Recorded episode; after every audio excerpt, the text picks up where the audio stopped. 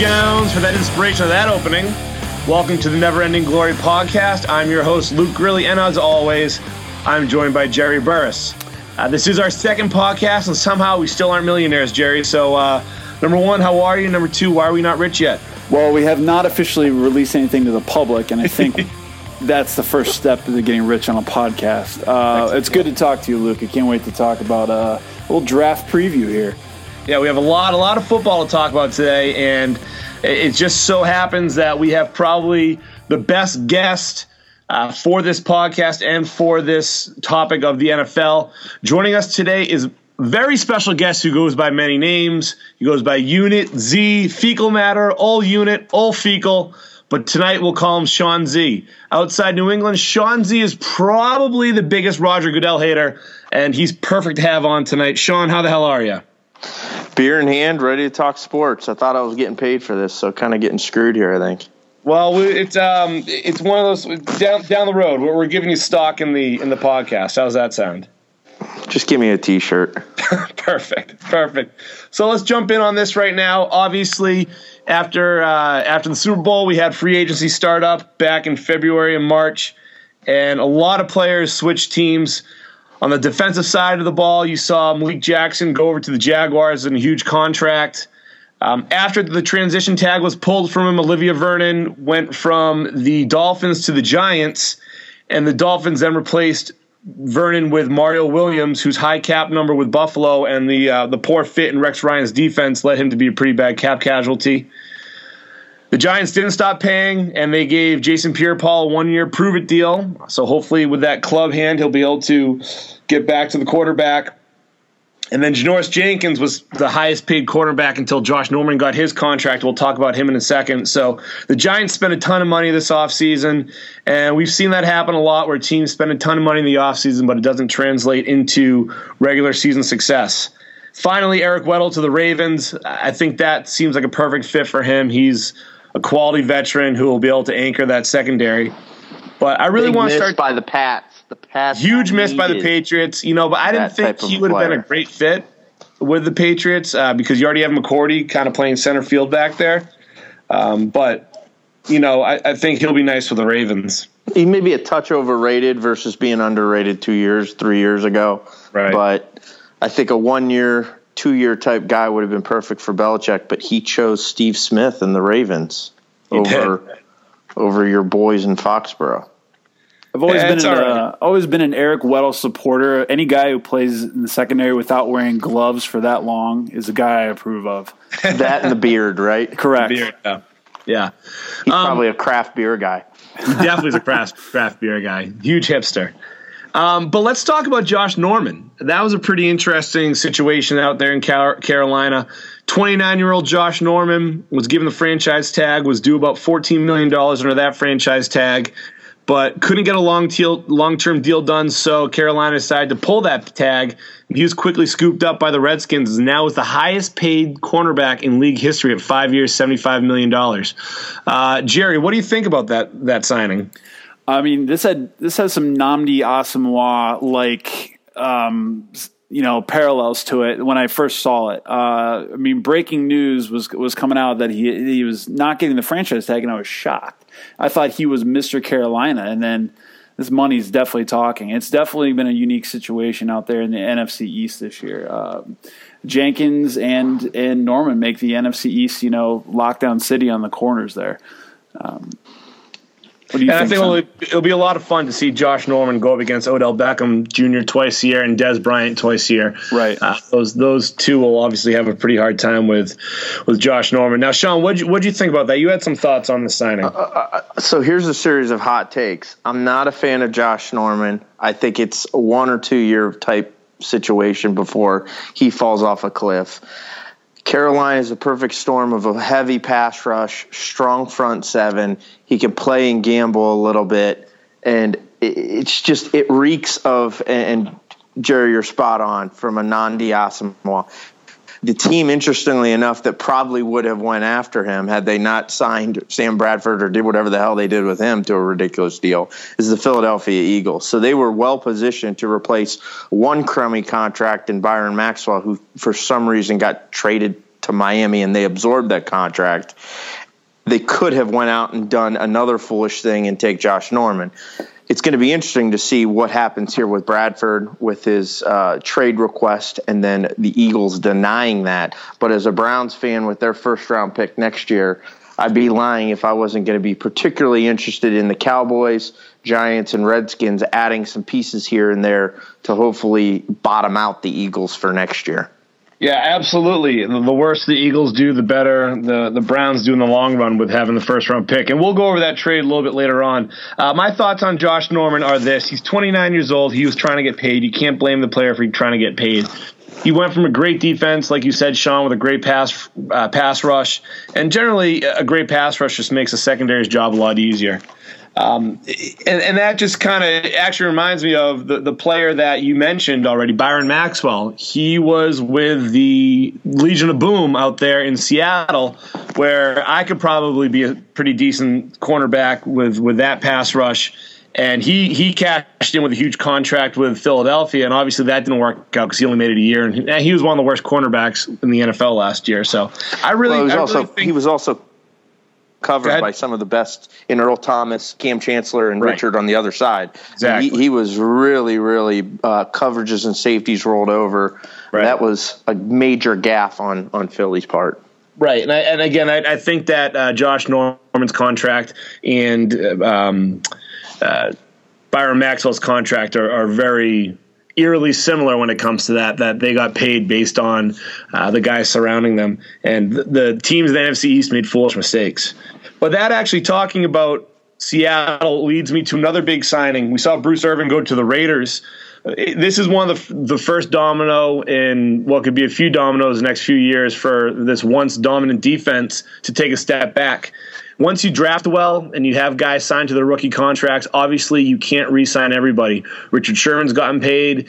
Um, Earl Thomas has gotten paid. Michael Bennett got paid. Russell Wilson on the other side of the ball got paid. And, Bobby and Wagner. Bruce, Robert Wagner got paid, yep, and now Bruce Irvin's gone to the Raiders. So, uh, you know, who else can we expect to maybe be moving on from Seattle in the next few years and take this team from the upper echelon in the NFL to, you know, maybe maybe a middle tier team? Well, I think Kam Chancellor is definitely a guy to look for a bigger contract at some point. He he seems like he could be uh, uh, one of those guys looking for the mercenary deal.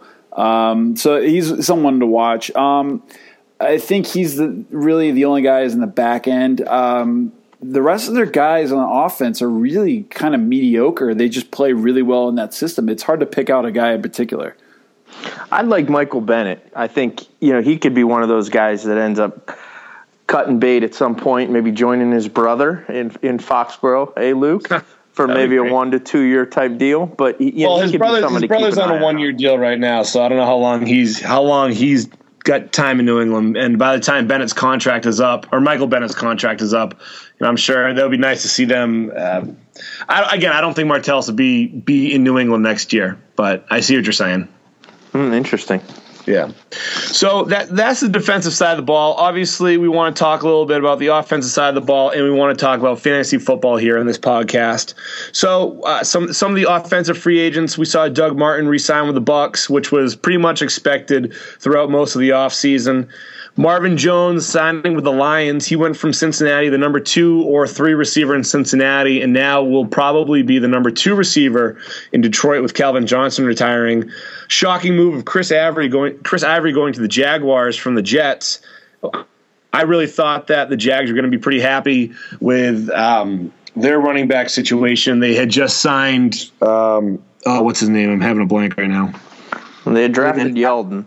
I'm sorry, yes, they drafted TJ Yeldon. He had a pretty decent rookie season. Granted, he was hurt a little bit, but now with Chris Ivory going there, it, it, it's going to probably be a full blown timeshare, which kills TJ Yeldon's redraft and dynasty value. Uh, a really nice signing I liked by the Steelers was Ladarius Green, the tight end who was backing up Antonio Gates for the past few years. And then Cleveland's boy Travis Benjamin heading over to the Chargers. Uh, just another blow to the Browns' anemic offense. Uh, Can you have a blow when you're three and thirteen? Anybody we lose, it doesn't matter. They all suck. and the guy that I'm not looking forward to playing or playing against the Browns is Ladarius Green. I mean, we are Yeah, so sick of seeing Heath Miller catching, you know, that six yard ball, turning it into a first down, and hearing the Heath. I don't. At least it's going to turn into a Green chant or something. But I am not looking forward to watching him tear us up this season. Well, I, I will say that you won't hear Ladarius because those idiots can't pronounce it, Absolutely. let alone spell it. and so um, another Shots thing too is fired. with with the Martavis Bryant, Bryant suspension for the whole year, Ladarius Green is arguably the number two receiver in that offense. So he's going to have a huge impact on that team. And uh, with him and Coby Fleener signing with the Saints, Saints being a very pass happy offense, I think you're going to see a lot of tight ends in the, you know, fourth overall tight end in fantasy to the 12th overall tight end in fantasy. So if you don't get the Rob Gronkowski, the Greg Olsen, the Travis Kelce, there's really no need to reach for a tight end in fantasy football this year, I think. You're going to see a lot of guys who are going to put up solid numbers, you know, 70 to 80 catches, pushing a 1,000 yards, six to eight touchdowns. Uh, there's just going to be a group of those guys. So I, I know one position I will not be reaching for this year is tight end, but one position that is starting to see um, a, another resurgence is running back in both the NFL and in fantasy football. I think arguably my favorite signing of this offseason was Lamar Miller to the Texans. He was criminally underused in uh, Miami for the past few years. Even last year, when I remember there was one game where he had two huge long touchdowns in the first half, and then they decided to stop giving him the ball in the second half. It just made absolutely no sense to me. Now Lamar Miller is going to head over to the Texans, and he's guaranteed 20 to 25 touches the game, replacing Arian Foster, Alfred Blue, and the smorgasbord of mediocreness behind Arian Foster. Uh, what what do you guys think about the Lamar Miller signing, Sean? I know that you had some comments about Lamar Miller last year. Do you think he's a good fit in Texas? Do you think that he could jump into the top five running backs in fantasy this year? I don't see Lamar Miller as consistent 15 plus carry guy, and I think there's a reason why he hasn't gotten it. I think he's he's probably a poor practice player. He's probably someone from a film perspective that when you put the all 22 on, he misses holes. Yeah, he he's got those you know four, eight, five yards of carry, um, you know splits, and and a lot of those. I just I'm not a huge fan. I think i if, of all the situations he could go to, though, I do agree with you, Luke, that that's probably the best situation with Kubiak. Uh, in what I'd imagine an offensive line that they're trying to reshape and, and build back up a little bit. Uh, you know, interesting how that he and Osweiler are going to kind of play. Osweiler's not as much of a dumper, um, whereas Tannehill was, you know, 50, 60 catches with, with Lamar Miller probably, you know, was, was always kind of out there, or at least he had games where it was just dink and dunk the whole the whole damn time. So I'm not a huge fan of him. I'm not a huge fan of the Texans overall. Uh, but you know, you guys can go and, and get all get your jollies off on them. Yeah, the Texans, they, their defense kind of turned around the second half, and DeAndre Hopkins blossomed into a All Pro last season uh, with Brian Hoyer and Ryan Mallett and uh, Sean Sean Zeed throwing the ball pretty much. So that quarterback situation was putrid last year. Um, so so Burris, you know, the other big signing that Sean mentioned was Brock Osweiler. Osweiler was pretty mediocre when he was able to take over for Peyton Manning and re- eventually got replaced by pretty much the corpse of Peyton Manning. With Osweiler going to the Texans, do you think that he's an upgrade over the Hoyer and Mallett experiment last season? Well, I think anybody off the streets with a Gary Kubiak wide zone offense is an upgrade over those two putrid uh, quarterbacks. I, I think he is. Um, he first of all, the physical attributes are, are there's not many guys like them, and Ryan Mallett was totally a mental midget, and that was his biggest downfall because he had all the skills in the world, could throw the ball out of the stadium. Brock Osweiler doesn't have the arm that Mallett had, but he's got it upstairs.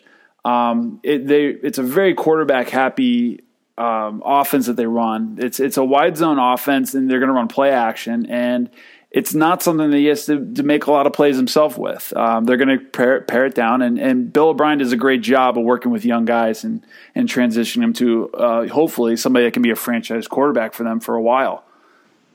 I Yeah, do think uh, they, they've got to draft the playmakers, whether that's first round or second round, and making some form of a play. Right. they've got to get someone else to pair up with with Hopkins. I mean, that that guy's a beast.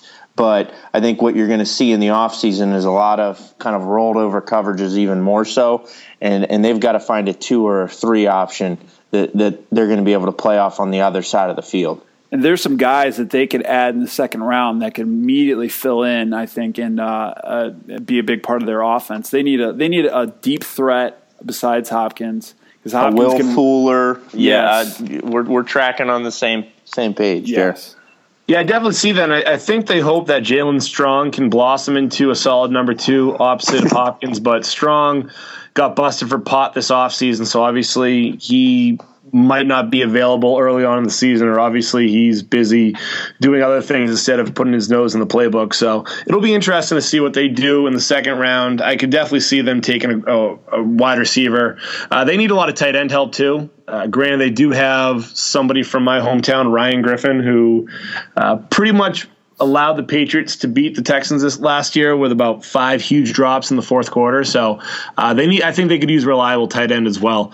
And also too, it's I'm not sold on Brock Osweiler. I think he can be a little douchey to be honest. He does have a tattoo that says "Live Life to its fullest" on his bicep, with it spelled wrong. Um, it actually says "Live Life to it is fullest." So that's uh, a great one. I mean, that's yeah. up there with "Pray for Us Sinners." Yeah, so um, you know, I'm not too sold on Brock Osweiler. One really telling thing was I just think Houston was desperate for a franchise quarterback because Bill O'Brien had actually never met Brock Osweiler before they signed that contract. So I thought it was pretty intriguing that they're willing to throw $18 million a year at a guy that the head coach had never met before. So that just kind of shows the desperation that Houston has finding that franchise guy. They've never had the guy. Um, and you know maybe Brock Os- Osweiler can be that. I think that their defense is good enough to carry them in most games. So Osweiler doesn't have to be a star. I think he'll probably be more of a game manager in the NFL. So in fantasy purposes, he's not going to be great. He'll be a nice backup for you, bye week fill in. And if they get another second wide receiver to play opposite DeAndre Hopkins, he might be able to be a low end QB one. But for the time being, he's nothing more than a backup to me.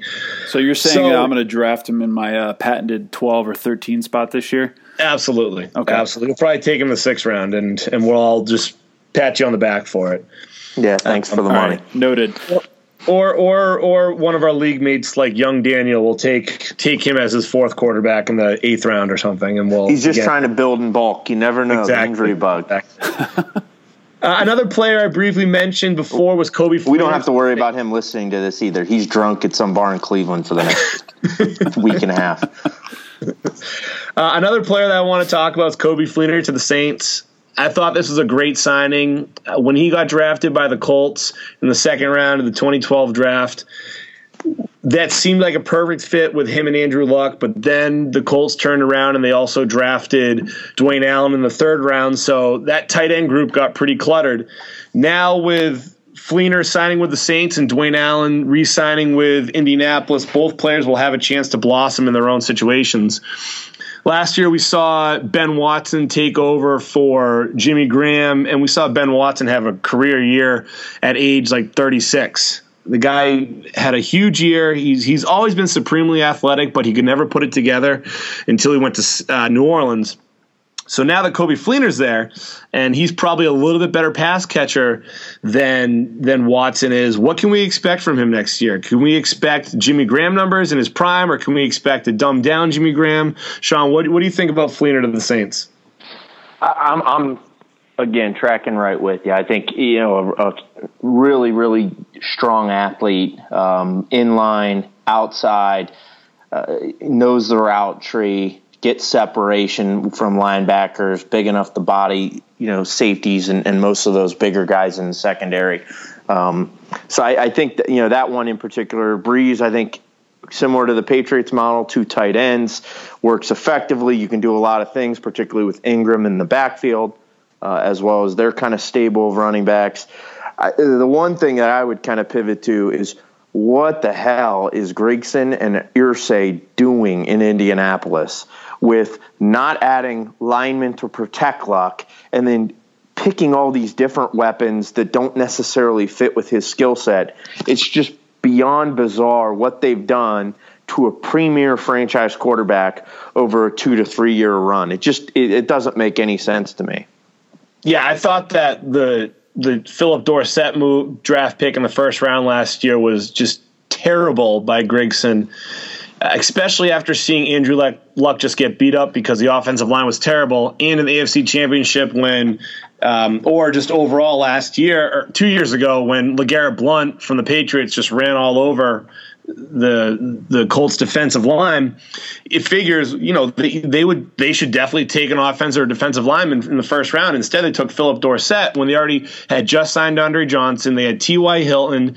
They had Donte Moncrief who stepped up two years ago. Uh, they had the tight ends. So why why draft Phillip Dorsett and just the the mantra that hey let's draft the best guy on our board instead of what we need. Uh, he wasn't even the best guy on the board. Uh, he, he, guy's a second rounder. I yeah. mean, I watched the, watched him play against Florida State, and those were the only games that he actually popped. So he tells right. me all I need I need to know from a work ethic perspective. Yeah, yeah. The the Colts have been making some some foolish moves in the in not only free agency but also the draft. So it will be really, really interesting to see if they address the defensive line or the offensive line in this year's draft. I really think they need to in order to keep Andrew Luck upright. Uh, so the last the last free agent move I want to talk about. This is an oldie but a goodie. Mike Wallace to the Ravens. I think that when he was he was not a good fit in Minnesota. Teddy Bridgewater's not a deep throw, deep ball guy, and Mike Wallace thrives on catching the deep ball when he doesn't drop it, of course. Now he goes to the Ravens, where they arguably have the best deep ball throw in the NFL with Joe Flacco, if he is 100 percent. So, so Jerry, what do you think about this signing? You think Mike Wallace to the Ravens is a good fit? Do you think Mike Wallace is is done? He's over the hill. Um, he's overpaid now. What do you think? We've we've seen this vid- this movie before with the deep ball over the Brown secondary from an uh, AFC North opponent uh, with Roethlisberger and Flacco. He's just changing jerseys. We um, saw it with Mike Wallace. Yeah, with with Mike Wallace. So it's it's it's probably going to be more of the same. We we're struggling in the back end. Um, and it's just going to be more of the deep ball. He's he's going to be Torrey Smith uh, 2.0, but you know I don't know Mike Wallace's age, but he's he's He's 29 years old. He's 29. 29, so he's lost a step, but he's still a deep threat every time he's on the field. Right. He's lost a step, but he's probably one of the fastest guys in the NFL. So I really think that Mike Wallace is going to be a really good fantasy value this year. I think that you're going to be able to get him pretty late, probably in the 10th, 11th, 12th round, and he's going to be the number one wideout in in Baltimore. They don't have much to work with. Steve Smith is obviously gonna use the uh, special spray to come back from his torn Achilles at 36. So you know he'll still be there on the on underneath, but Mike Wallace is really going to be, I think, probably the most the biggest fantasy asset on the Ravens next year in the passing game. Well, take it from me. Coming back from a torn Achilles is no fun. That's right. Sean Sean is currently healing from a torn Achilles uh, sustained during a flag football game. So uh, you know, again, this is a never ending glory podcast. And uh, Sean. I was trying to relive some glory and exactly didn't do so. Exactly. Again, Sean is a. Not only does Sean have the the mental makeup for this this podcast, but he also has the experience of never want to give up on his glory. So he's he's a perfect fit for this podcast. And physical trauma, willing right. to endure. So, some other notable unsigned players. We briefly touched about Arian Foster. He's still a free agent, mainly because of his torn Achilles. Um, I really think that Seattle would be a perfect fit for him if he does get signed they have Thomas Rawls there now, but Thomas Rawls was a rookie last year and really he got hurt pretty early on. So we don't really know what to make of him. The sample size is a little bit too small. I think if you bring in Arian Foster to Seattle and give him 10 to 12 touches a game, he can be he can have an impact in those 10 to 12 touches. Um, Anquan Boldin, who was with the 49ers last season, is currently unsigned. He's also 36 years old, so his career might be over. I think he might get a shot in free agents or uh, right before training camp if there's any injuries to other uh, players, wide receivers, but he's nearing the end of his career. Jerry, Andre Johnson, maybe with Anquan, maybe I'm missing something here, and I, I, you know, not to spin this into the Browns, but why the hell, if we know we're bringing one or two receivers, aren't we going to pair it up with an Anquan Boldin and, and kind of learning the ropes? He's a phenomenal veteran that would take over that, that wide receiver. sportsman room. of the year in the NFL. Absolutely, he's a, he's a leader on and off the field, and it would show a lot of our young guys, especially a guy like who's Terrelle Pryor, who we think might actually be a wide receiver. I'm Josh very, Gordon. Very, well, if he's on the team, um, yeah. but we need some leadership. And like you said, Sportsman of the Year. That's that's a strong, strong compass for those young guys to follow. Yeah, he's but guys, too. No offense, I don't think at age 36 he's going to want to come to a team and just be the mentor. He doesn't want to babysit either. Right. I think that if anything, I really was surprised the Patriots went in, weren't in on him because uh, they've they've always been rumored to have interested him in trade, um, and that's a team that I could see him wanting to go to because they are a championship contender. I wouldn't be surprised. I, am surprised actually that Baltimore is not in on him. There might be some bad blood from the trade to to San Francisco, uh, but I, I, really am I'm shocked that no contender would be interested in the services of Anquan Boldin. He was still decent last year. He's a contributor, like you guys said. He's a great clubhouse guy. He's half man, half machine. I mean, we've seen his face get blown up, and then he's back a week later. So I think he'd be I think he'd be a great asset to any team. I think that he'd prefer to go to a contending team versus a, a rebuild team like the Browns. But I, I, see where you guys are coming from. I think. Yeah, I think I, I, think that's fair. I'm just assuming if he's on the scrap heap and he wants to get a paycheck, right? You know, Hue Jackson, for for as much as he bothers me a little bit. I, I think he tr- he's at least trying to promote a little bit of a culture um, that that would develop, and, and he can kind of be part of that and slide into maybe a position coach within two years too. Sure. Yeah. So uh, another wide receiver that is currently on the free agent markets, Andre Johnson. Be interesting to see if anybody signs him after a poor year with Indianapolis, and then Percy Harvin, who is allegedly retiring, which he'll go down as probably the not the biggest bust in the NFL, but the biggest what what if in the NFL. He was on his way to being probably one of the more dynamic players to ever play the game, and then between injuries and attitude problems, his career quickly got derailed, and now we see him unable to get a contract and probably going to be retired at I think he's about 28 years old. So, uh, and then finally the unsigned player who could still have an impact for a couple teams this year. It'll be really interesting to see how this plays out. Is Ryan Fitzpatrick, the former Jets quarterback who is unable to strike a deal with the Jets and not willing to take anything less than it sounds like $14 million to go play with the Broncos. I, I personally think that if I were him, I go straight to the Broncos and play with Denver and play on that team that just won a Super Bowl again with Brock Osweiler and the corpse of Peyton Manning leading them. They were essentially led by the defense. And if you put a capable quarterback, and again, I know Fitzpatrick's a gunslinger. I know he's just going to chuck it. He makes asinine plays, and I don't know if you guys know this, but he went to Harvard and he has a beard as well. I didn't know um, that. Well, now you do. I, I just think that he would be a great fit there. Uh, Jerry, what do you think about that? You know quarterbacks. Do you think you like? Would you like to see Ryan Fitzpatrick in Denver or New York? Um, Ryan Fitzpatrick should be sprinting to Colorado to be signing with the Broncos. That he could compete for the the starting job with anybody they bring in and probably win it. Uh, if it's him and versus Mark Sanchez, you know, I'm going to go Ryan Fitzpatrick. So I think it's a great fit in Denver if he goes there. Awesome. I agree. I agree. It, it, looks like he'll probably sign with the Jets, but uh, the other option is Denver. So I don't have anything to add other than I want to punch John Elway in his horse teeth. That's it. Thank you. That's all we need. That's all we need. So, so with the signings, there's also been some offseason trades. Again, we just talked about the Broncos. Mark Sanchez was traded to the Broncos from the Eagles. That'll be interesting. I think Sanchez is a game manager, and he might see some time in Denver this year.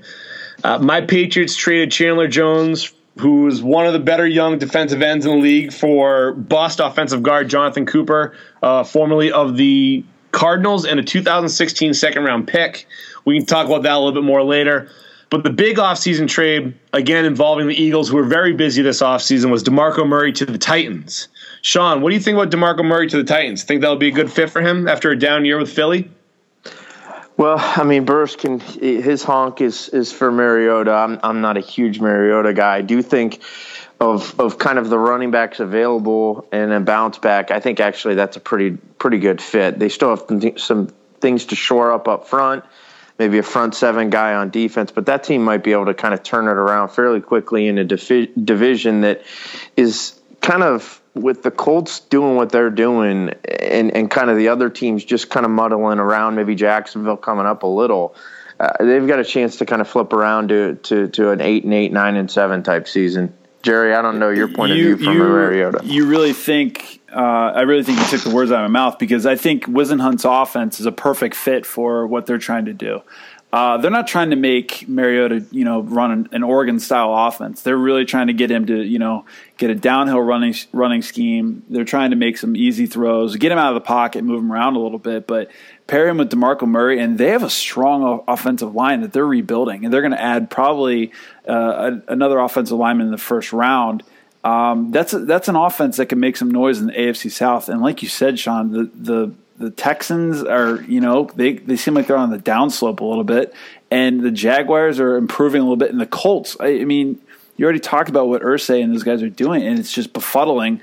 I think the Titans might be second, maybe even you know on their way to first in the division. So I, I think it's a good pickup. It's not going to hurt them, that's for sure.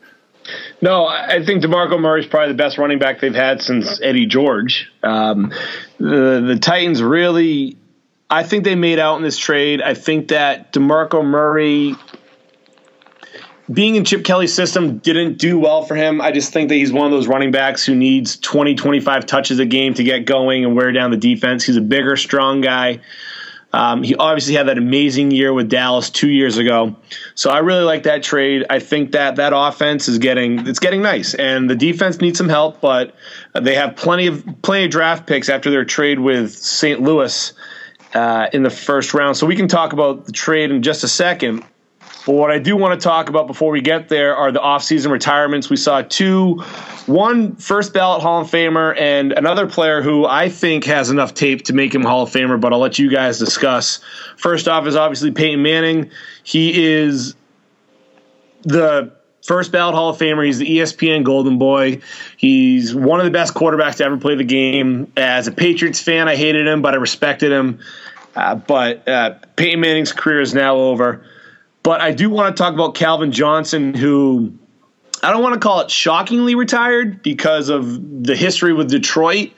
Um, but he did file his retirement papers. I, I thought that this was going to be uh, a ploy by him in order to either get traded or released. I thought it was going to be a power move because of how pathetic Detroit's been. But apparently, he said, I've made enough money. I'm done being injured all the time. I want to hang him up.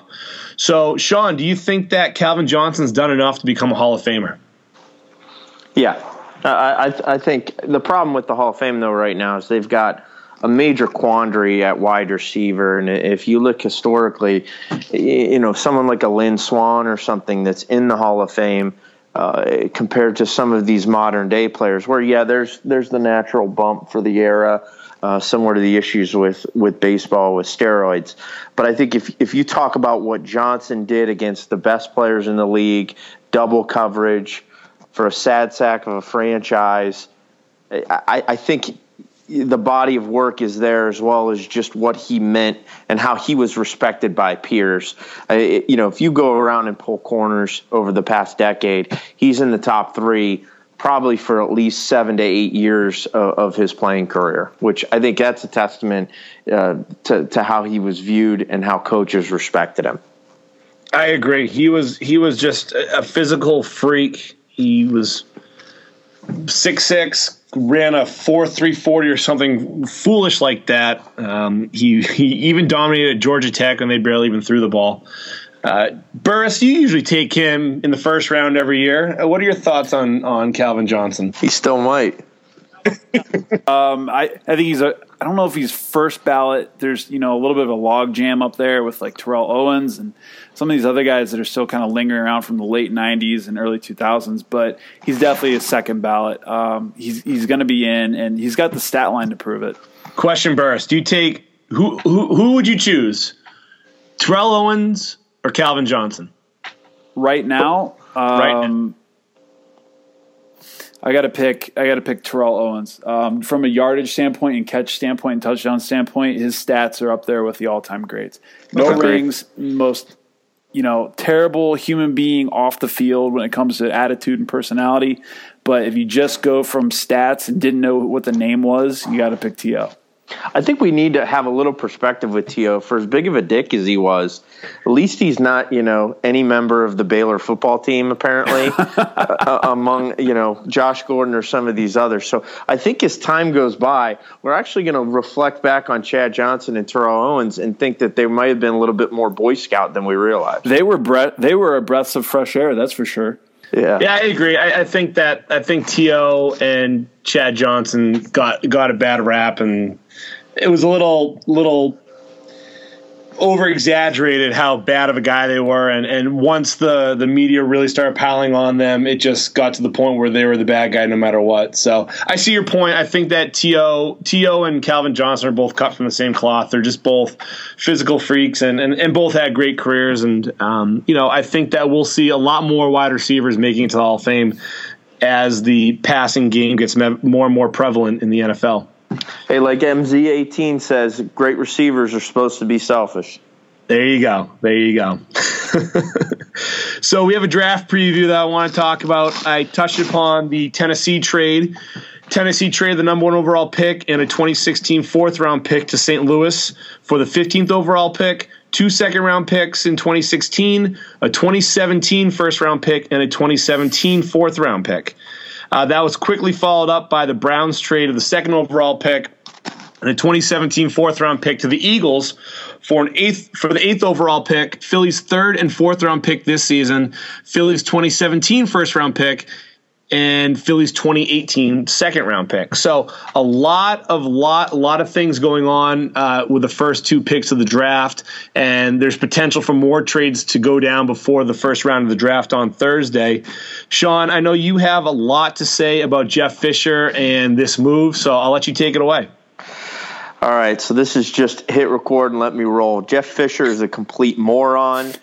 He leveraged the whole LA thing into probably buy himself two, three more years because he gets a quarterback. So I guess in some way he's not stupid. He's just not a winner, and he's really kind of never been. He one down year for I think for the Pats was able to get Tennessee into the Super Bowl, and for some ungodly reason the Rams didn't blow the doors off of a, off of them.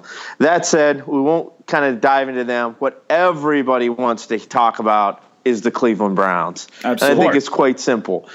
This is an accumulation, and actually, if I was looking at eight, I'm hoping that there's Tunsil. I'm hoping maybe Bosa. I'm hoping there's one carrot there, maybe Elliott, that the Raiders or the Tennessee Titans coming back up for maybe a Ronnie Stanley.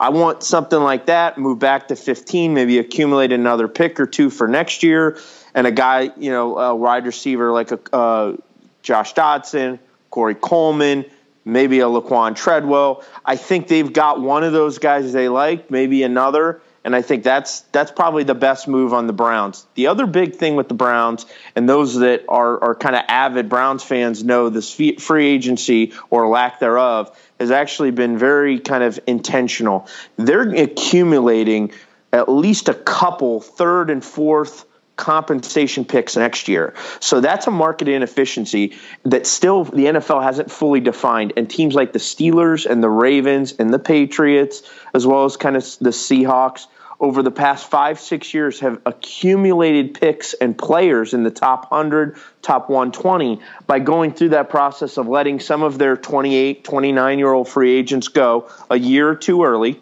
Richard Seymour for the Pats is a, is a perfect one. A little blast to the past there, Luke. Oh yeah. But this is this is the type of scenario that they have to really do. They've got to find a way to, to pull two, three starters at least in this year, and then build some quality depth, some nickel package guys, some guys you know specialist pass rushers, and then the same thing for next year when. Candidly, they're going to be in the top five picking a quarterback, and they got Philly's pick, and there's a deep, deep running back draft next year. So you can start to build some playmakers next year, but they really have to look at this over a 24 month lens. Well, and I, I think that that brought up some great points, Sean. I just think the big thing here, though, is they got to draft right their their drafts the past few years have been not great, especially in the first round. We've seen not the great. Pick, Oh my god, Gilbert pick. yeah, And Bur- Burris was throwing up in his mouth. Like, And I- not I've- good is the most understated thing I've heard in the past hour. Yeah, Right. we're trying to do this PG thirteen, right? Because I can go, I can give you an actual description of it. Well, let's not let's not keep it let's let's not make it too gangster. All right. Um, I get how bad it's been as an outsider listening to you guys talk about the former first round picks. Um, you know, I understand where you guys are coming from. I just really think that in order to make this this trade pay off, is you got to pick the right guys, and that might be, you know, very easy for me to say, but let's hope the new regime can actually pick the right guys. Do you have any faith, Burris, in Sashi Brown putting together the Sashi. putting together the the right draft board? Uh, Sushi Brown. No, uh, is these? That's how the old people I always hear get referred to as. I, I like what they're doing. I think between with Hue Jackson and Brown and and the front office, they're they're really trying to mix it up and do something different. They're they let a lot of guys go that you know were on their a sucked, and B were in the twilight of their career. I mean, I'm not going to miss Karlos Dansby and Dante Hit, uh, Whitner. Um, and let's see what they can do because God forbid we win three games again next year. Like Sean's right, you have to look at this as a two to three year plan. And I know that's the worst thing you can say in Cleveland is just keep waiting. You know, wait till next year.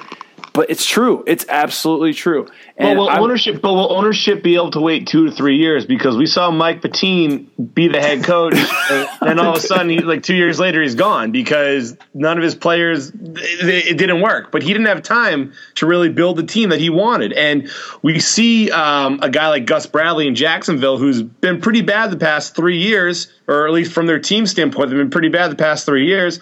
But Jacksonville's an up and coming team, Well, so I- think the one thing they have to do is they to preach patience in Cleveland, which I understand if it's been 60 plus years since you won a championship, so it's very hard to preach patience. But will this, will the owner of the Browns allow Sushi Brown to, to, and Hue Jackson the time to let this team blossom into maybe potentially uh, contender in the AFC North? as crazy as it may sound, the best thing that may have happened with the Browns front office is Dee Haslam being around a little bit more. Jesus.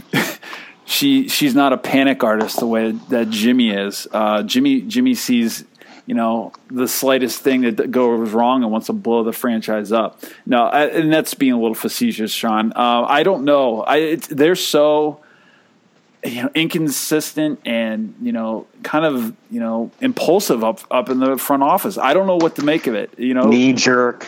completely. Yeah. Yeah, and I think a lot of that's just a lot of pressure from the media. But we'll talk about the Browns a little bit more later on. But let's talk about the team they made the trade with, the Philadelphia Eagles.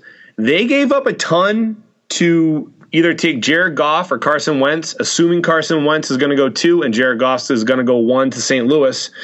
Um, they gave up a ton for a quarterback that has a lot of question marks, and they've already. I don't want to say they have a great quarterback depth chart, but they have 34 million committed to Sam Bradford and Chase Daniel. So, so why make this move when you have two capable quarterbacks? Why mortgage your future when you have two guys who you just committed a ton of money to, and you're probably going to take another quarterback? We just Sean, said. you oh, I was going to say we just said panic artists, and and the Philadelphia Eagles are, are prime examples of being a panic artist front office. Well, I mean, they did that with bringing Kelly in, then allowing Kelly full control for a guy clearly that needed a check and balance. And then they go and panic and allow Howie Roseman full control. And that's how you end up with a roster with three quarterbacks or soon to be quarterbacks with a huge cap number. And maybe the, the, the best one for them next year, as far as competing in that division and in that conference, is probably Chase Daniel. And I don't know that I, I don't know why the hell they picked him up. And the other thing, if I'm an Eagle fan, I'm now hitching wagon to a guy that played at North Dakota State. And for as much as he can look good in shorts and t-shirt, and he can make some throws, it, I, I just I don't I don't know how you can do that at two for what bounty they gave up. it, I, it just to me looks like they could be heading over the next couple years in the wrong direction unless they, they hit a home run with the late round draft pick or somebody on the edge. They don't have a lot of skill position players. They've ran those out of town because they were the you know apparently the the wrong race for Chip Kelly. But it, Hot it take. just it doesn't make any sense. It, it just I, I don't really understand. You're either going forward or you're going backward, and they're trying to kind of hang around in the middle, I guess. Yeah, I think that you know I, I didn't like the move. Uh, if they're going to take a quarterback, I, I really don't like that. And you don't make a move in today's NFL for anything but a quarterback or a franchise left tackle. But or I guess I guess a franchise quarterback. But the problem with Goff and Wentz is is I don't see either of them being a franchise quarterback. Um, I think that if they stayed at eight, there's a chance that one of those guys could have slipped, or they could have taken a chance on a Paxton Lynch. But um, you know what what'll be really interesting would be is if they did this, if they made this move to not take a quarterback, but to jump Dallas and take a player like Ezekiel Elliott. Now, you guys have Jesus. and and that's a rumor I've seen on on the interwebs a little bit here and there, and I think it would be terrible a terrible move by them to take Ezekiel Elliott. And they've come out and said they're taking a quarterback, but could that be smoke and mirrors? Um, imagine imagine if they moved up to number two and gave up all that they gave up to take a running back in 2016. Would would the city of Philadelphia just blow up or what? You know who else likes that move? Uh, the janitor at my work. He, he said when we were picking at two, we should be taking uh, Zeke Elliott. So I, I don't know. It's hard to it's hard to say that what Philly would do. Riot? No, I don't know about that, but definitely be. The camera can't pull away from people in Philadelphia Eagles jerseys when they have the draft in Chicago. That's for sure. Yeah.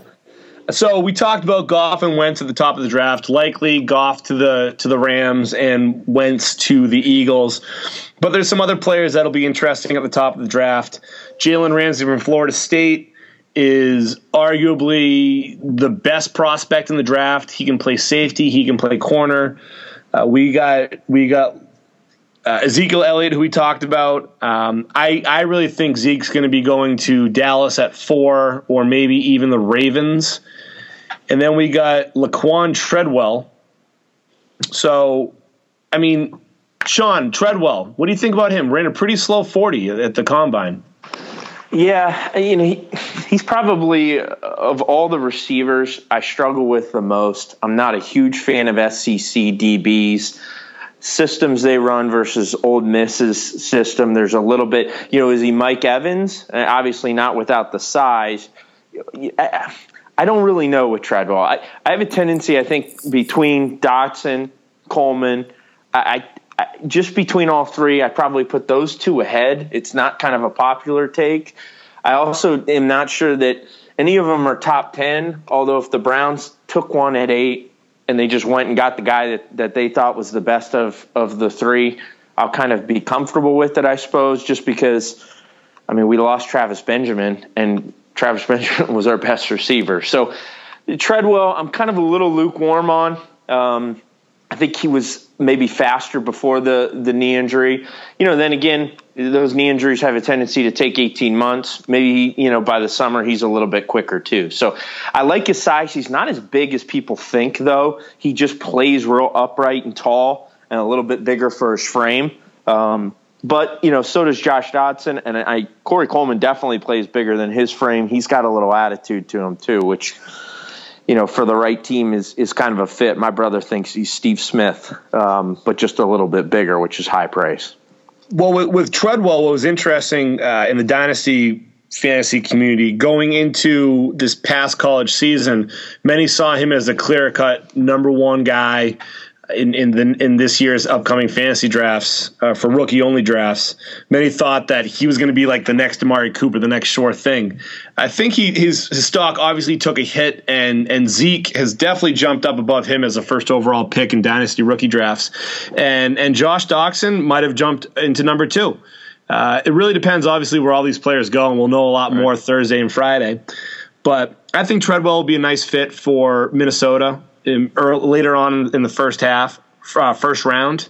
He just seems like a player that they need a solid possession guy that that you know he, he's not a burner by any means, but uh, if he can consistently move the chains, I think that's exactly what a team like Minnesota needs. So you also mentioned um, Josh Doctson and Corey Coleman, and those are two absolute definite targets for the Browns. Uh, Burris, do you think that there is a chance that the Browns take one of those players at eight, or maybe they go back into, you know, trade back into the teens and take a wide receiver there? I hope that they're not moving, you know, back to eight to just take a, a wide receiver that they probably could have got, you know, eight more picks lower. Uh, I like what, what Sean said earlier about trying to move back with the Raiders or even the, the Titans again. Um, I, I, could see the Titans trying to get up to eight and then you know trying to get Tunsil. So uh, I think there's guys that that are going to be unsexy uh, at our pick. Like I could see us going after a tackle like like Ronnie Stanley from Notre Dame and Jack Conklin from Michigan State, and it's not going to be the sexy pick at all. And that's not addressing one of our major needs. But with this front office, you know, they might value that left tackle or right tackle in in a way that we don't like as fans. I mean, we have to replace Mitchell Schwartz, who statistically was one of the best in the league last year uh, on a crappy, crappy offense. So uh, I don't know if they're going to they're going to stay at eight and then try to take a receiver. I I have no idea. It's it's so hard to say with this front office.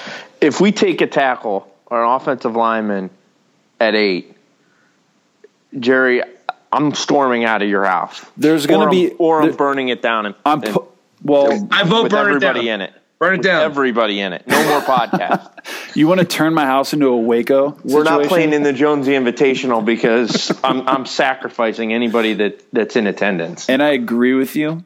I agree with you. I, I just want it's going to be interesting to see what falls into our lap. We really have a situation where we could have no idea. We could have Myles Jack sitting there, and then he doesn't play for us. So it it could be anybody. Oh, Myles Jack, if he goes to Baltimore, will be a perennial All Pro. If he you comes to Cleveland, will. he plays 16 months and shreds a knee up again, and he's hobbling around Euclid Avenue. Completely. Ladies and gentlemen, this is this is the the Cleveland talk I'm used to, and God damn it, do I love it. Um, last guy I want to talk about in this rookie draft before we move on to our respective teams is Joey Bosa. Where is he going, Sean? I, no idea. I, in a three four, he's a tough sell for the Browns. I know there's some folks that that like him. Um, can he be Paul Kruger? I, I, I, don't know. I don't know that he's athletic enough. I just know he does have a soft spot for any. As an Ohio State grad myself, him and Zeke, damn, those two were pretty doggone good. As far as I, you know, back to Eddie George and you know the late Will Smith. Bosa was as dominant this year without numbers as as any player that I think I've I've witnessed. And if you, you pop the tape, you, you see triple and chips and then double with the back behind. Uh, he just he took so much attention. can that translate in the NFL? He's not J.J. Watt from immeasurable, but gosh, Dallas. Um, if you're looking at them at four and They've got some guys suspended. That makes a ton of sense. I love their mentality of building up front on both sides when they've got playmakers already, um, like they do. That makes sense there. Jacksonville doesn't make a ton of sense. Unfortunately, that team over in Baltimore makes a lot of sense for he, maybe a Tunsil or a Ramsey slipping. That's probably the worst thing about these two quarterbacks going one and two is at six the damn Ravens are sitting there and they're going to get a good player. I'm hoping they take Jack and for some reason he thinks he's in Cleveland and shreds his knee up or something. um, that's just that's just how brutal I think, and, and and I'm not ashamed to admit it. Jerry, what do you think about Joey Bosa as a Ohio State? Uh, I don't know if you're an Ohio State fan, but you're immersed in the Ohio State culture out there um, in Cleveland. Hearing Urban Meyer call him the one of the top three best players he's ever coached is high praise. I mean, he's he's coached some good ones with with Tebow and, and the murderer uh, Aaron Hernandez.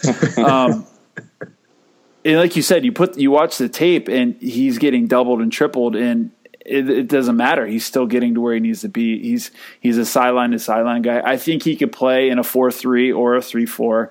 Uh, he's probably better suited to play as an edge rusher, and then um, with his hand down in a four three but then move around a little bit uh, on pass rush. But uh, it's like Sean said, if he goes to Baltimore, we're gonna be we're gonna be pissed uh, in Cleveland. I think the best scenario maybe for him, and I know the guy's not there, but he can kind of mimic his his career potentially is San Francisco and, and replacing kind of Justin Smith. That team's light years away. They're probably going to look to trade back or accumulate some assets, but he could be a guy that, that could fit for them um, and and make a lot of sense. I think he's he's definitely a little bit more athletic than Smith, but yeah, he's that's a great fit for him. So those are the top rookies that we see going uh, on on Thursday. It'll be really interesting to see how that all pans out and how it shakes up. There's always one of those picks that we're like, huh, where that guy come from? Uh, you know, we mentioned Phillip Dorsett last year, um, so I'm sure that I would love to see a non-quarterback taking one of the first two picks to really just make ESPN blow up and you know after all this talk that they've been reporting. Uh, it would just be great to discredit ESPN somehow. So, so I got a if, couple I got a couple sleepers for the draft if you guys want to hear it and I'd be interested sure. maybe even get a little get a, get some thoughts from you. Um, Ogbah from Oklahoma State Jarran Reed from Alabama, two defensive ends, more pass rushing specialists. But, you know, Luke, you mentioned someone earlier, a Bruce Irvin. One of those two guys is a perfect replacement for Seattle so that they don't skip a beat. You get a guy at a low number. They brought Clark in from Michigan last year. Now he's slotting in and playing, a, a, I guess, a linebacker from what I've read. So he slimmed down.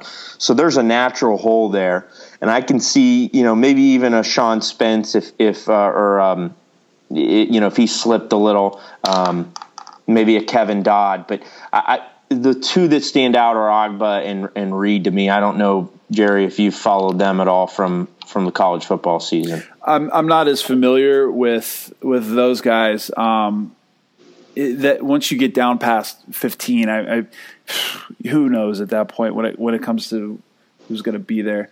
Well, um, it comes down to you know elite scouting, and I think yeah. that's how you end up with the Bruce Irvin. That's how you end up with with some of the guys that you know Pittsburgh's gotten over the years. You know yeah. Timmons as well as others. So a lot of it starts to hinge on you guys they like, they target and they kind of slip slip kind of past the cracks a little bit. And I, and I will say this, like it seems like this year, you know, every draft kind of has their the profile of, a certain type of player that's really deep. And this year, it's it's interior and, and pass rush. It seems like you can't mm-hmm. find enough defensive linemen. And somebody's going to get first round talent, you know, in the 20s or 30s that, or even maybe in the 40s. Oh, so, quick quick rundown. I mean, you got Nkemdiche, who might be a second rounder because that dude might be insane. He likes a little uh, spice. Got, you got Rankins, Bullard, Robinson, Butler, Billings. I mean, that's just you know some of them. And you still got Collins from Nebraska uh, Clark from UCLA. There, there's tons of depth there just at defensive tackle, nose. And then you've got a ton of pass rushing guys that could play the 3 4 end, could play the 4 3 strong, maybe mm-hmm. even a, a, the backside pass rush. You got a couple guys like Reggie Ragland who can play inside on a 3 4, but also come out wide and rush the passer, maybe in a nickel package. And so there's a lot of that. There's Josh Perry, and, and you know, Myles Jack is, is another guy. You know, I'd have to see his, his knee and, and kind of feel pretty doggone good. But you know, another guy later round, Scooby Wright, middle linebacker, Arizona. Um, Jaylon Smith for Notre Dame. It, uh, uh, you know, we've got some Notre Dame friends. The unfortunate thing is he came back for a year because that guy was a top 10 pick last year and yeah. he's cost himself a ton of money. And by all accounts, everybody raves about him.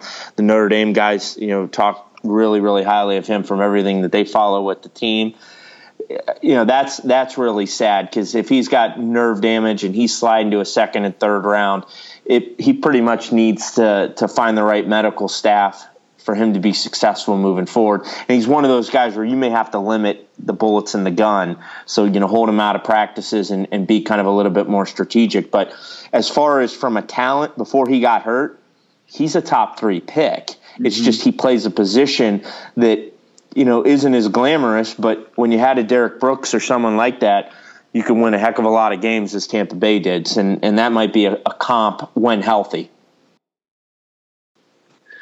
It's a lot, a lot of college talk we got here. Um, it, it's a lot, lot can go down on Thursday and Friday, so it'll be really interesting again to see how how it shapes up. Thank you, Sean, for your your in depth knowledge on all things college sports.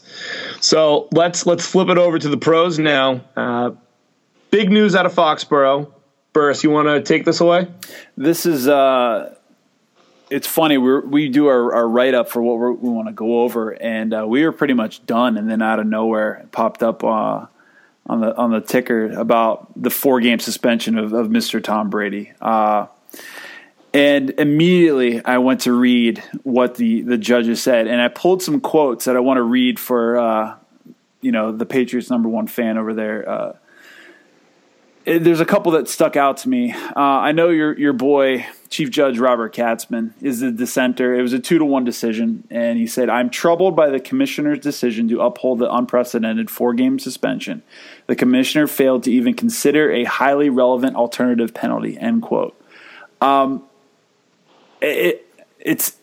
I think it's. I think I agree. In Cleveland, I think most people would go with Brady here and say this is an asinine penalty um, the the funny part is to us that we have to play you guys week five in Cleveland, and uh, we're hoping that Luke can can be here in person.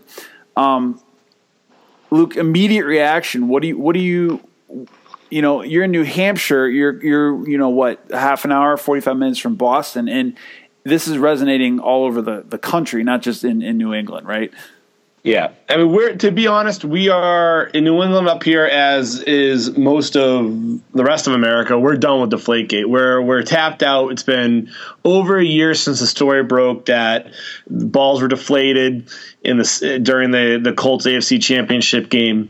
Um, obviously, our tolerance to this as New Englanders is a little bit higher than people outside of New England because it's about our golden boy Tom Brady you know, it's it's frustrating. Um, we can. I'm just. I'm. I'm over it. I'm honestly. I'm over being upset about Goodell being judge, jury, and an executioner.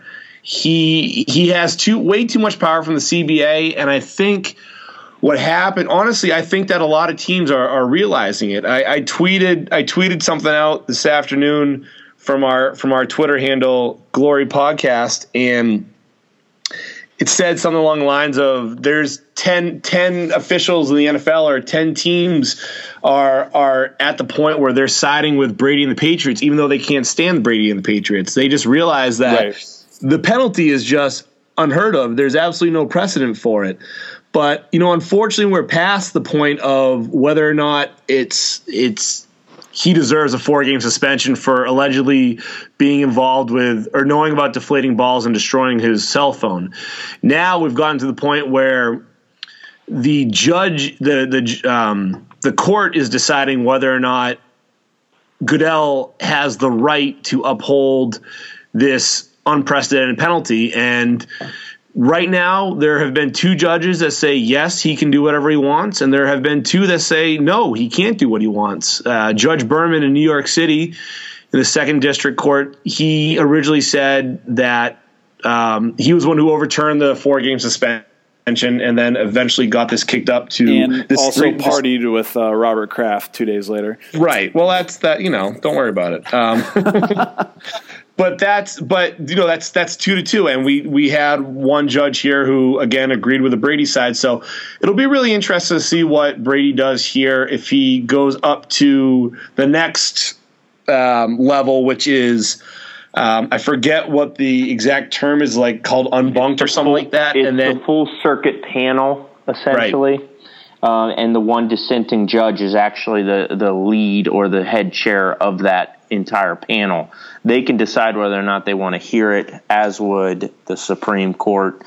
And I would highly doubt that the Supreme Court will hear that. But the stay is the next thing here within the next 10 days that basically the, the PA's got to file an appeal so that they can get a ruling on whether the stay is in place. Right, and I'd, to be honest, I'd be disappointed if this went to the Supreme Court because there's there's bigger fish to fry for the Supreme Court. Uh, they shouldn't be worrying about deflated footballs and whether or not Roger Goodell. Granted, the NFL is one of the biggest corporations in America, so they do have some interest in it. But it's just one of those things where there's there's bigger issues for them to worry about. So, you know, at this point, I, I, honestly I don't think that Brady is going to miss any time in 2016. I think that there's going to be a stay and it'll be pushed out to 2017. But it's it's really interesting because the Patriots obviously knew that this was coming down because they modified Brady's contract. So instead of losing two million dollars by missing the first four games, he misses he loses two hundred thousand dollars by missing the first four games. So obviously they knew something was going down and they told Tom, hey, let's maybe as a sorry for throwing you under the bus in, in the beginning of this whole situation. Um, they decided to redo his contract, so it worked out better for him. But you know, at this point, uh, get Jimmy G ready if we need to. But I, I really think that Brady this will this will get pushed back into 2017, and we're gonna have another full year of friggin' Deflategate hanging over our heads, which is just asinine.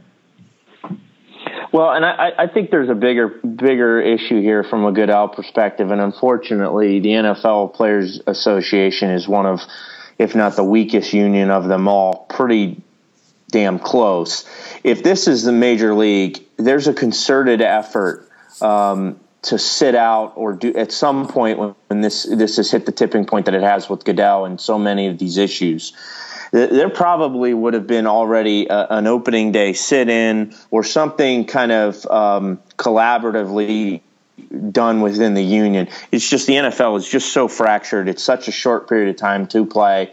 And it, it's just they don't have the unification that, that they do um, from from Major League Baseball Players Association. That that would be the one thing that it will never happen, but that would maybe actually get some change because they're going to keep holding on to Goodell having all of this full autonomy and power, and we're going to keep getting this, and it's just a matter of time before the next fan base and the next fan base. There's just too much control. There's no oversight.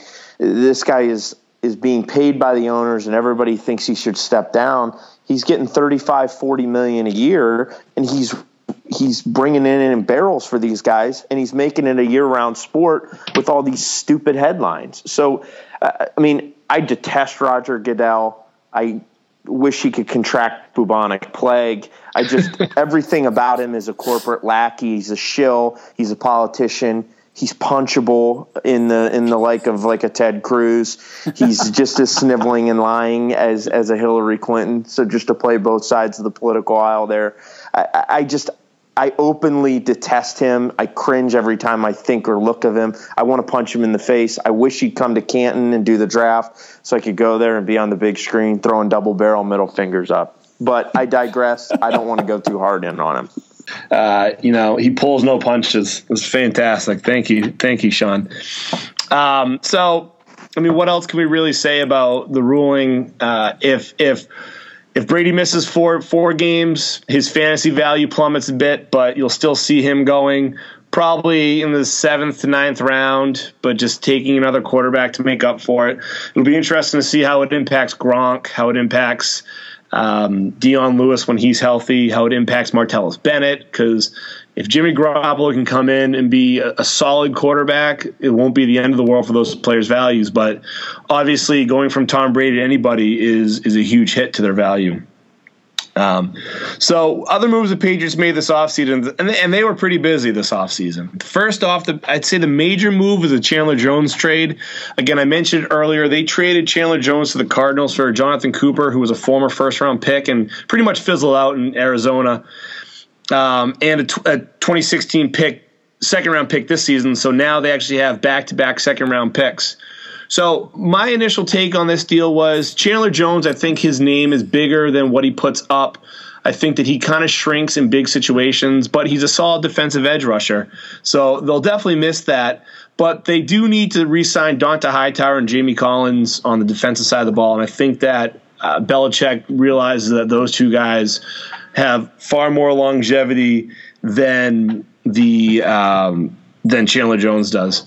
And Chandler Jones is going to try to get paid as an edge rusher, and, and they always do. So I like the move by the Patriots. To be honest, I, I would have actually. The other side of the coin here is let Chandler Jones play out the season and then sign somewhere else, and you get a third round compens- compensatory pick back. But uh, I think Belichick has plans for for the second round this this draft, considering that they did get the first round pick taken away over Deflategate. Uh, Sean, Luke, what do you I think? Would, I would say that I I'm pretty sure Belichick heavily scouted Jonathan Cooper.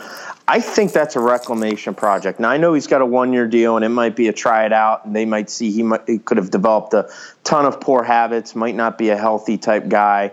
Um, you know, just those perennial guys that are dinged up. Um, but I, I, wouldn't just throw that. It's not necessarily the the clear throw in. There's a history of finding these guys, getting them right. They got Dante back to coach the line. I, I, I think there might be a little bit more to that. I wouldn't write that off just yet. Yeah, you're right, and there's absolutely obviously an absolute need for guard um, on that offensive line. We saw the Patriots got beat up last season in the AFC Championship game against the, the Broncos. So you have a point there. It'll be interesting to see how Jonathan Cooper plays out with them, and if he can turn around and and offer anything, then great. But I think a lot of that was just getting the salaries as close as possible. Uh, the the main the main find in that trade was obviously the second round pick.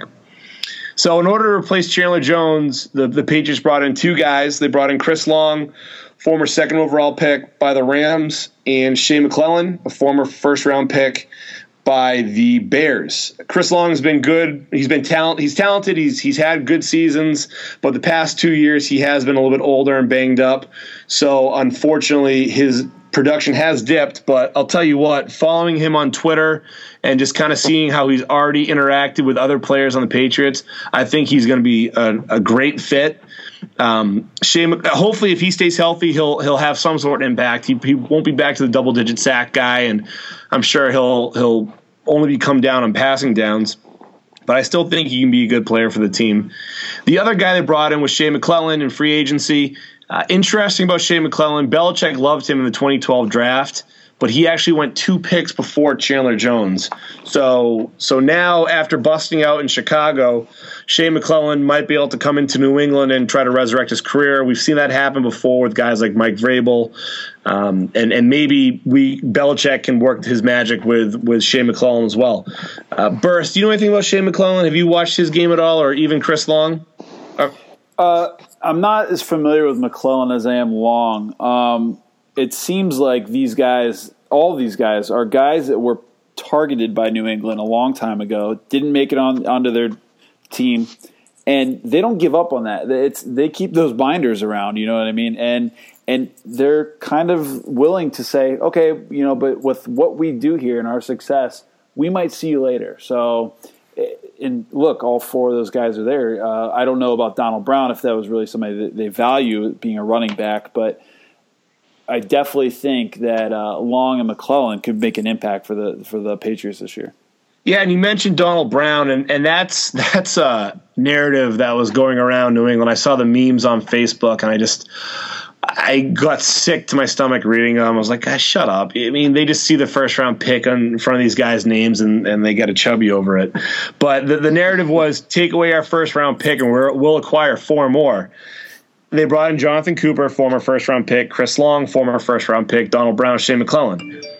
Yeah, these guys are former first round picks, but either they're older or they've been busts. So, yes, let's hope that Belichick can have some sort of reclamation project with these guys, but relax.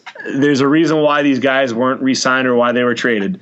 Um, so it'll be interesting to see. I think the only locks to make this team are Shea McClellin and Chris Long. Mainly McClellin, uh, he signed a multi-year contract, and Long because of his role in the defense. Donald Brown signed a one-year deal, and they re-signed LeGarrette Blunt. So I really think that Brown's ex- expendable, and I'd be very shocked if he made the opening day um, lineup Jonathan Cooper, we briefly talked about him. You know, right now he is fighting for a depth spot on the offensive line. Belichick loves having a ton of offensive linemen so he can sub them in and out. So I don't think it's a lock he makes the team, but I think that there's a pretty good chance that he does make the team. Um, some other signings the Patriots made this offseason Nate Washington, former wide receiver for Houston. I'm pretty excited about that. I think that he can be a solid wide receiver. I don't think he's going to be great, but I think he can be solid. Chris Hogan, another wide receiver who always found a way to not burn the Patriots, but have an impact against the Patriots. He's pretty much locked to make the team because he signed a multi year deal. Clay Harbor, tight end. I wasn't ecstatic about that pick. I thought that it was kind of he's he's always been one of those um, athletic tight ends that never really panned out. But we'll see if he can kind of come in as a third tight end and, and make some sort of impact. I think you might see him on special teams. Then there's Terrence Knighton, who's kind of been well traveled the past two years. Went from Denver to Washington, and now he signed a one year, four and a half million dollar deal with the Patriots. I'm pretty excited about him. He's probably going to take over the nose tackle or defensive tackle spot for uh, Dominique Easley, who we will discuss in a moment as well. And then my favorite move of the offseason is the trade for Martellus Bennett. I think that having Martellus Bennett and Rob Gronkowski on the field at the same time, you have two guys who are 6'6, 6'7, 250 plus, can both catch the ball, can both run all the routes, are both athletic. I think it's going to be really tough for defenses to scheme against two stud tight ends.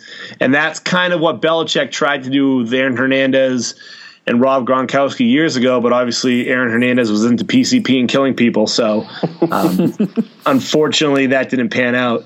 So, so Jerry, what do you think out of those out of those players? Who are you most excited for, um, if any? I'm definitely excited to see Martellus Bennett in a, in double tight end sets. Um, you you create a six man service and then you split somebody out wide with Gronk uh, matched up on a corner. It's a nightmare. How do you defend that? And the way Brady you know can manipulate a defense pre snap, and you got a guy like. Um, Julian Edelman and then Amendola moving around and mo- it's a it's a matchup nightmare. They really do a great job of that. I mean, there are times last year where they actually lined up in four tight end set um, just to create uh, another matchup. They did that a couple times um, down in the red zone, and I thought that was really unique. Uh, the other guy I really like is Chris Hogan, and that may be just a hard knocks bias when he was with the Dolphins. He just seemed like a Seven Eleven always open, baby. That's right, Seven Eleven, and then he you know got a chance with the Bills, and uh, he did a good job with them as a, a kind of a third uh, option. Um, so I don't see if he's going to crack the the you know the the the depth chart, but he's definitely a special teams guy.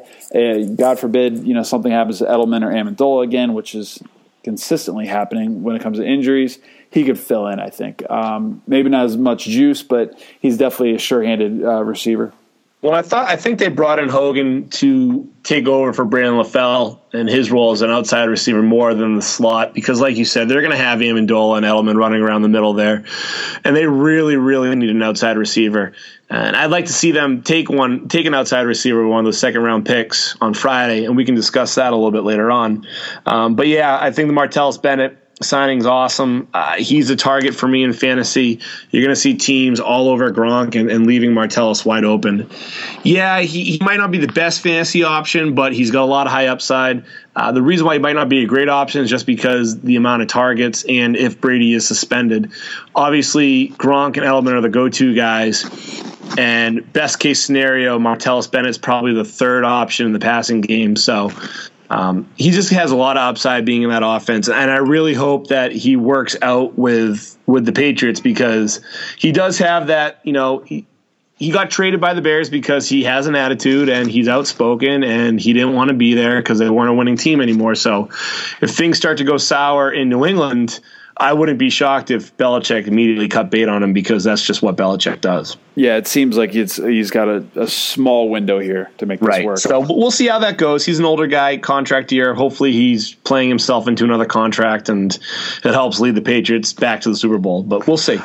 Luke, what uh, you may see with Bennett though is, is they may limit Gronk's rep, reps the first eight 10 games and just kind of gear him up and him more of a Tim Duncan playoff type player. I, I I can see you know they they model after the Spurs. That that might be something to kind of keep an eye on as the year goes along, particularly early on. Yeah, you're right. You're right. They, I could definitely see that. Obviously, Gronk was great early on uh, in 2015, and then tailed off with that knee injury, and and never was right at the end of the season. So, um, I, I, definitely he was awesome in that playoff game, though. My God. Yeah, yeah. Oh yeah, the fourth quarter against the uh, against the Broncos is unreal. Absolutely, that touchdown, the back of the end zone, how he kept his feet in in the end zone was just unbelievable. And the uh, two and actually, wide open.